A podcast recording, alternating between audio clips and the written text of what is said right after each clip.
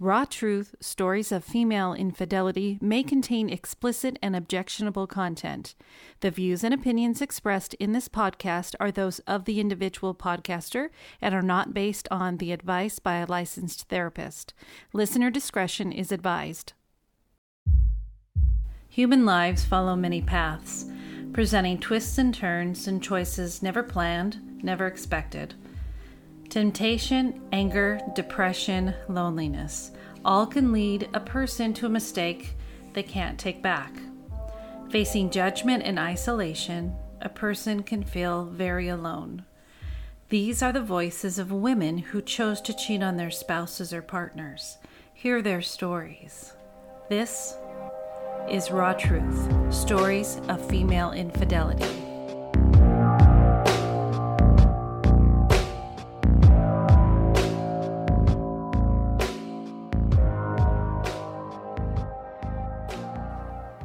Welcome to Raw Truth Stories of Female Infidelity. My name is Rebecca, and I am the creator and host of this wonderful yet controversial podcast. Of course, I say wonderful because it has been helping so many ladies out there and even men, and it just makes my heart so warm to know that this podcast has really been making a difference. And so I wanted to say thank you all for all your support and everything you've been doing. It looks like we're going to keep going with this and see how far we can take it. Today, we'll be listening to a story from Samantha, and uh, we'll get to that in just a little bit. But one thing she wrote on her story at the very top was how she feels, and I think this is her um, expressing how she feels about herself and it says, went from overachieving wife and mother to scumbag, worthless woman seemingly overnight. Now, I don't know Samantha personally, but I can guarantee she is not a scumbag, worthless woman. And maybe she made some choices that weren't good, but that doesn't mean she's a horrible person. And it breaks my heart that women feel this way when they make mistakes. And yes, like I always say, I don't condone the infidelity. I don't make up excuses for the things that I did, but I don't judge. And, you know, there are so many people out in this world that make mistakes, and it's okay to give yourself a little grace. If you are accountable for it, if you own up to the things that you've done, if you really want to change and make a difference, then it'll happen.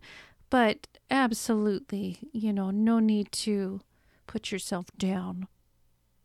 Before we do get to Samantha's story, I did want to read an article. I did find this article on yourtango.com. It is entitled How to Survive an Emotional Affair When Betrayal and Infidelity Rock Your Marriage.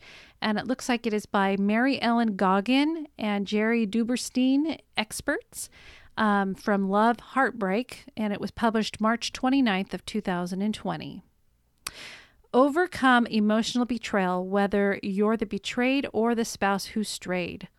Everyone has an unspoken standard regarding fidelity in marriage and relationships. Regardless of whether the couple discusses their beliefs and expectations before tying the knot, they have them. For most couples, the thought of getting over sexual infidelity is unbearable. But surviving emotional infidelity in marriage can be just as painful, sometimes even more so. What is it about an emotional affair that is so hard to wrap our heads around? And why does surviving emotional infidelity in a marriage feel as gut wrenching as surviving sexual infidelity? What is an emotional affair? Understanding emotional infidelity starts with understanding intimacy. Underlying intimacy is a mutual vulnerability, the willingness to share what might otherwise feel uncomfortable or risky. Intimate people feel safe with their vulnerability, and they make vulnerability safe for the other person. Emotional cheating refers to the behavior that one partner engages in, which fosters emotional intimacy in the here and now with someone else, and sometimes promotes the possibility of sexual intimacy in the future. The biggest challenge to recognizing and preventing emotional infidelity is that it can be so insidious in its onset and progress because it doesn't involve sex. Thus, the developing intimacy may fly under the radar of detection in a marriage. There is no put your finger on it, aha moment of proof to make it clear that you are dealing with an affair. Even the involved parties may not recognize the slow boil of emotional cheating taking place. They may be coworkers, neighbors, or old high school flames reconnecting through social media. No harm, no foul, right? But suddenly, there is the onset of those old familiar feelings, the same ones that once made you long for the constant company of your spouse. You can't wait to share your experiences, emotions, and perspectives. You seek out this other person's opinions, thoughts, advice, and laughter. You subordinate your spouse's significance and make this other person your first choice for connection. In a split second, you choose often without realizing you are making a choice and you, quote, innocently reach for somebody else. You can disguise it as coffee, work over lunch, or simply, quote, checking in. But deep inside, you know the needle on your moral compass is pulling to the wrong side. You're cheating, even if you didn't mean to. The danger is that one half of emotional affairs lead to sexual infidelity. When you and your spouse dated, you didn't think in terms of an affair because you were building a relationship. You were willingly and happily doing the vulnerability dance. You reveal a little, and then your partner does too, and deeper into love you fall. You weren't thinking ahead to the possibility of surviving emotional infidelity. In marriage, sharing emotions and being vulnerable build and maintain trust. So, finding someone who wanted to know your deepest thoughts was a prelude to forever, the formation of a special bond. Once you have committed to forever, the rules of engagement change when it comes to people outside the marriage. They have to because intimacy is built in the same way, regardless of who's building it. Your marital commitment is to nourish, deepen, and preserve intimacy with your spouse and protect it against possible trespasses from the outside. And therein lies the difficulty in detection, especially after years of marriage and the onset of boredom and frustration. You can learn how to get over an emotional affair and heal the heartbreak. If you are involved in a marriage suffering from an emotional affair, there are things you need to know about surviving this betrayal. When someone feels threatened by a friendship between their spouse and someone else, the response of the spouse is critical. If they dismiss the suspicion as an infringement on a personal right, quote, to have friends, the hurt spouse can end up suffering alone. Surviving emotional infidelity in marriage starts with a mutual commitment to the good of the marriage. That means if one spouse feels threatened, the other spouse takes that discomfort seriously. Emotional affairs rely on secrecy as much as sexual affairs do. The person engaged in the relationship keeps it as a personal entitlement and denies access to his spouse and therein lies the threat to essential trust in a marriage. So, examine your, quote, friendship for signs of emotional infidelity. If you are the spouse having an emotional affair, it's essential for you to be honest about what your friendship is providing, because when trust is broken, it can be difficult to get back. Are there things missing in your marriage that you are seeking elsewhere? Has your communication with your spouse lost its intimacy? Have you and your spouse become complacent in your marriage? Willingness to do a fearless self examination is essential for surviving emotional infidelity in marriage. After all, you hold the key to a relationship that your spouse can't, quote, prove, yet decisively feels like a threat. Seeking emotional intimacy outside of the marriage is a red flag in and of itself. But if you can resist the allure into deeper, soulful exploration with this person, you can open the door to a greater intimacy in your marriage. The temptation to keep emotionally intimate friendship alive can be overwhelming, especially if you have convinced yourself that no sex equals no harm. But acknowledging the potential for harm is the first step to surviving emotional infidelity in the marriage. Getting help with examining the meaning of your friendship and drawing you back into emotional intimacy with your spouse is the next step. The most effective way to heal a broken heart and a broken trust is through couples therapy or an intensive marriage counseling retreat that helps you focus on your marriage. Emotional affairs are a confirmation that intimacy and fulfillment aren't limited to the bedroom.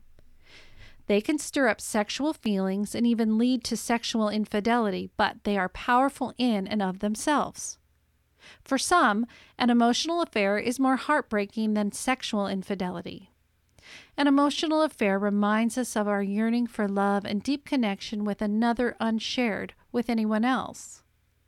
Emotional infidelity constitutes a betrayal. A spouse is connecting with another person in a way reserved for their spouse in breach of the implicit understanding undergirding the marriage. Of course, the best advice for surviving emotional infidelity in marriage is not allowing it to happen in the first place. And that means having open, fearless discussions with your spouse about what constitutes infidelity. When you operate from the same playbook, you are more likely to recognize potential threats before they do damage.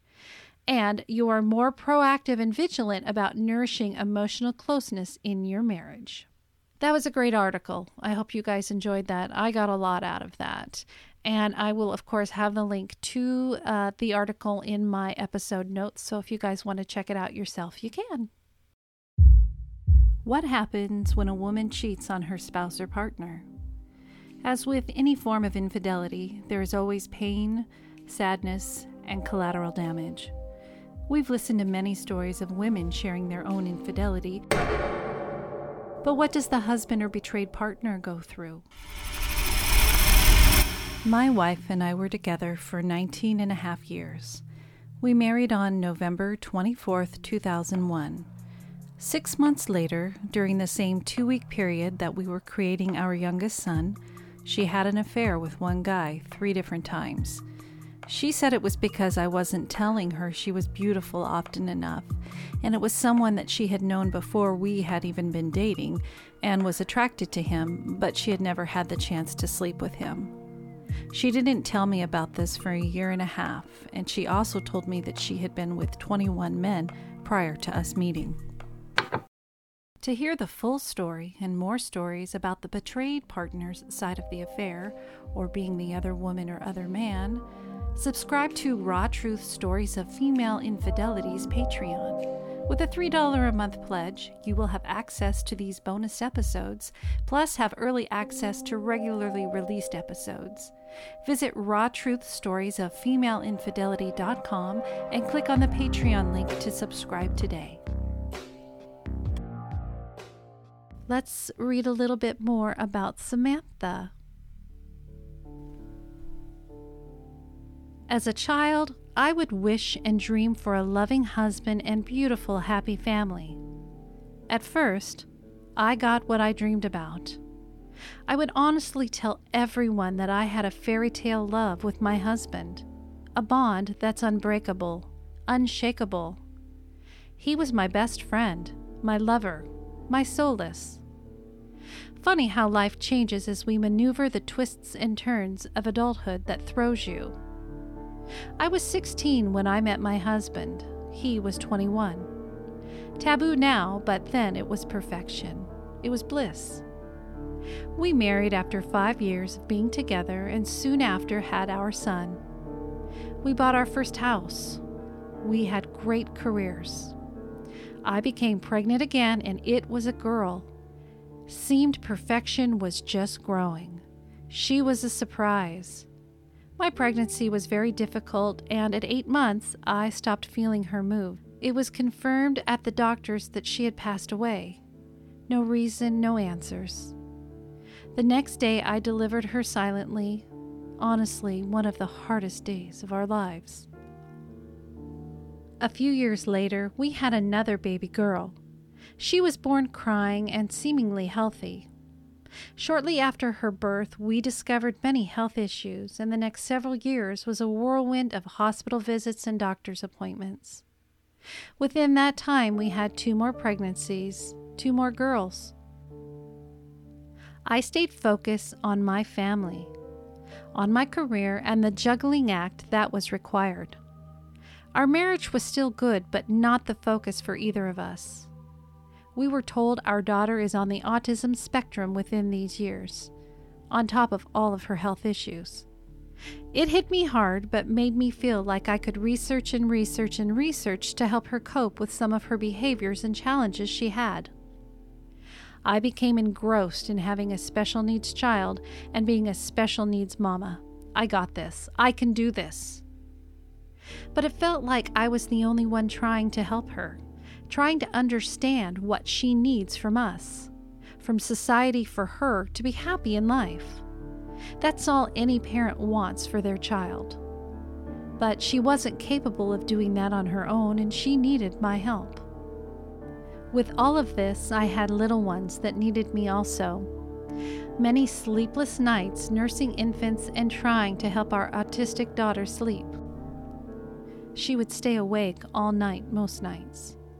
It was lonely, but I was hyper focused on my kids and my duty as a wife and mother. What changed? Depression. Over medicated, both of us. My husband's career was glowing for so long. He was on top of his game. Then another company bought the company out. It changed from the jump. He hated work. He was more stressed, more limited on family time. Then he just became an angry, bitter man. He has always had anger issues, but controlled it well. He was out of control now, yelling all the time, yelling at the kids, yelling at the dogs. I felt like I had to protect my kids from his wrath. I would gently talk to him later when he was calm. Explain his behavior. He hated it. He saw it too, but couldn't control it. His blood pressure was always high. He started drinking every night. It was okay in the beginning because he was nice when he was drunk. He was loving. But then it became a crutch. The only way for him to deal with the day's stresses was to crack open a beer, which would become 12 to 18 beers in a night. He would still go to work the next day, still function without drinking during the day, but he was bitter every step of the way. It was unattractive to me. Seeing my husband barely able to walk and wanting to listen to music and essentially party every evening. I just wanted to watch TV or movies and vegetate when our kids were in bed. Drinking became a priority for him. I would try to initiate sex with him, but he would shrug me off if he had a beer left. It would hurt my ego. It made me feel unattractive.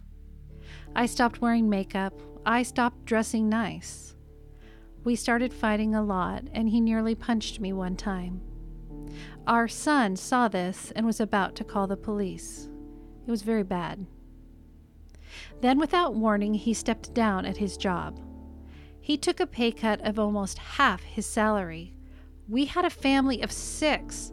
I was in shock, but I remained supportive, hoping it would help him stop being the angry man he was. I shifted my focus to helping him, taking him to the doctor to get his blood pressure under control, taking him to the doctor for an antidepressant, trying so hard to get my husband back. It seemed to not help at all. We tried going happy places as a family. My one Mother's Day wish was to have a good family day at a park. It was crowded, and he becomes very anxious in crowded places. He lashes out and curses at people that bother him. It was embarrassing. I was ashamed. Within this time, our daughter was diagnosed with being intellectually disabled. Most likely needing to be in an independent living facility when she is older. It was a hard thing to hear, hard thing to wrap my brain around. It is still tough, but at that time it was earth shattering. I then began to sink into the black hole of depression and bad. We had no money, couldn't barely feed the kids. I was going to food banks so our kids' bellies would be full. I had nothing left to give anyone. I stopped trying to help my husband and he sunk deeper. I sunk deeper, and then we were within months of losing our house and our family car. Any money we had went to feeding the kids and keeping the lights on. We made too much for government help, but not enough to keep a roof over our kids' heads. I gave up on everything. I gave up on my family and myself.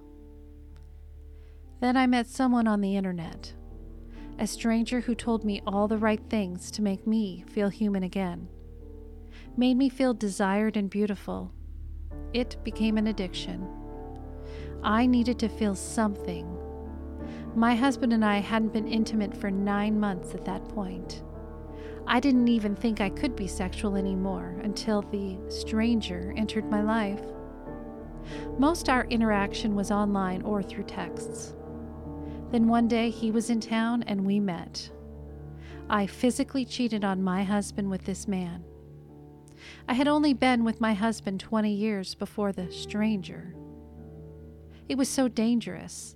I see that now. I can't believe I put myself at risk and no one knew where I was for that entire day. No one. I felt alive again, though, until I came back to reality. The months after, the stranger and I only chatted via text, but I had a need for more. I was on the prowl to feel that way again. I talked to a couple men online, but ended up meeting with another stranger. We will call him Stranger 2. He was also married. He was nice, and he made me feel beautiful, made me feel alive again. During this time, my husband noticed me being a little more distant. I'm not sure how he noticed. He was usually sleeping if he wasn't at work. He didn't participate in any of the family activities or holidays anymore. He would just sleep all the time. But he became a detective and was able to read some explicit texts between me and stranger number one and calls with stranger number two. He called me out on it when I was napping one day. He demanded I leave the house. He could not even look at me. He called me a whore, etc. Our son heard it all. I left and stayed with family an hour away. I thought it was the end of our marriage. For months, I would visit my kids every night after work, take them for a few hours to the pool or park. Every time I pulled out from our driveway, I would cry. The kids would cry when I left. My husband and I talked a lot on the phone, hours upon hours of talking. Civil. He was forced to be a present parent because I wasn't there anymore. He cried a lot, and I honestly was shocked he was so heartbroken. I told him I didn't think I loved him anymore, but with time and a lot of talking, we started to reconnect. Starting to make love, and it was beautiful, magical. We agreed for me to come back home and try and start a new chapter together while working through all of our misgivings. He took responsibility for his part in our decline, and I did for mine. I fought for our marriage for so many years, but it was a one sided fight. I finally felt like he was fighting for our marriage too. Today, we are just a few months short of a year from the Discovery Day. It has been a really hard thing to work through for both of us. All our friends and family know what I did. All of them have cut ties with me. No one could believe that I would do such a horrible thing. I once was that perfect wife. Perfect mother, perfect woman. All that is gone now. It's a hard pill to swallow. It's hard to know that people think you're a scumbag, but I'm trying really hard to make a happy life for my family and my husband. I'm also trying to focus on my happiness. I know without a doubt that my husband is the man for me. I never stopped loving him. I just didn't love the man he had become. My husband is pretty stuck on my betrayal. It's with him all the time. I'm not sure he will ever be happy with me again. There are glimmers or happy days. I just want to put it behind us, but I know it isn't that easy. I want to be supportive and help him through it, but I feel like I can't sometimes. I'm the one that caused him the sadness. How can I fix it? Sometimes I will be going about my day happy and lovingly hug him or kiss him, and I can see his sadness when he looks at me. It's like any happiness bubble I have is popped, and I'm reminded again how much of a horrible person I am. He still says he desperately wants to tell me that he forgives me, but the fact is he hasn't. I wonder all the time if he would have been better off without me back home. I don't know what our future will be, no one does. I never would have thought we would be in this situation. Never in a million years would I've ever thought I was capable of destroying my husband and family. But here I am. Samantha, you wrote this story wonderfully, and I just want to say to you that it is obvious to me that you're taking full accountability for the things you did. And you're owning up to it, and you're proving that you just want your life and your family and your husband. And yes, it's going to take a long time for him to get over it. But it can happen as long as you continue to be open and transparent. But he also has to be willing to forgive at some point. And when it's forgiven, he does need to put it behind. He can't use it as any sort of a tool to throw back at you when he's angry. He needs to be able to also acknowledge, which it sounds like he did, that he, in a sense, was unfaithful to you in a way of emotional stability with his alcoholism and the way he abandoned the situation. So I'm not saying an eye for an eye here. I'm not saying, well, it's fine, you cheated because he did this. But we as humans, especially women, we look for that emotional connection. And if the person we love the most is making us feel like we're invisible or making us feel like our feelings or what's going on in our souls are of no interest to them, then I think we tend to fall down a rabbit hole because there's only so much one can do when they're trying to get their spouse's attention. We only live once, and we all deserve to feel important and feel happy and feel beautiful. And you took your you you you made your choice by stepping out and I've done it. I did it. I understand. And most of these listeners, they get it and they understand and nobody is judging you for that at all. And I just hope that you are allowing yourself to heal and forgive yourself as well. And for me personally, I think of that is what held me on to so many regrets for so long was that I didn't allow myself to forgive myself. And I have been working on that and I have gotten much better on that. And now I can say, you know what? I fucked up.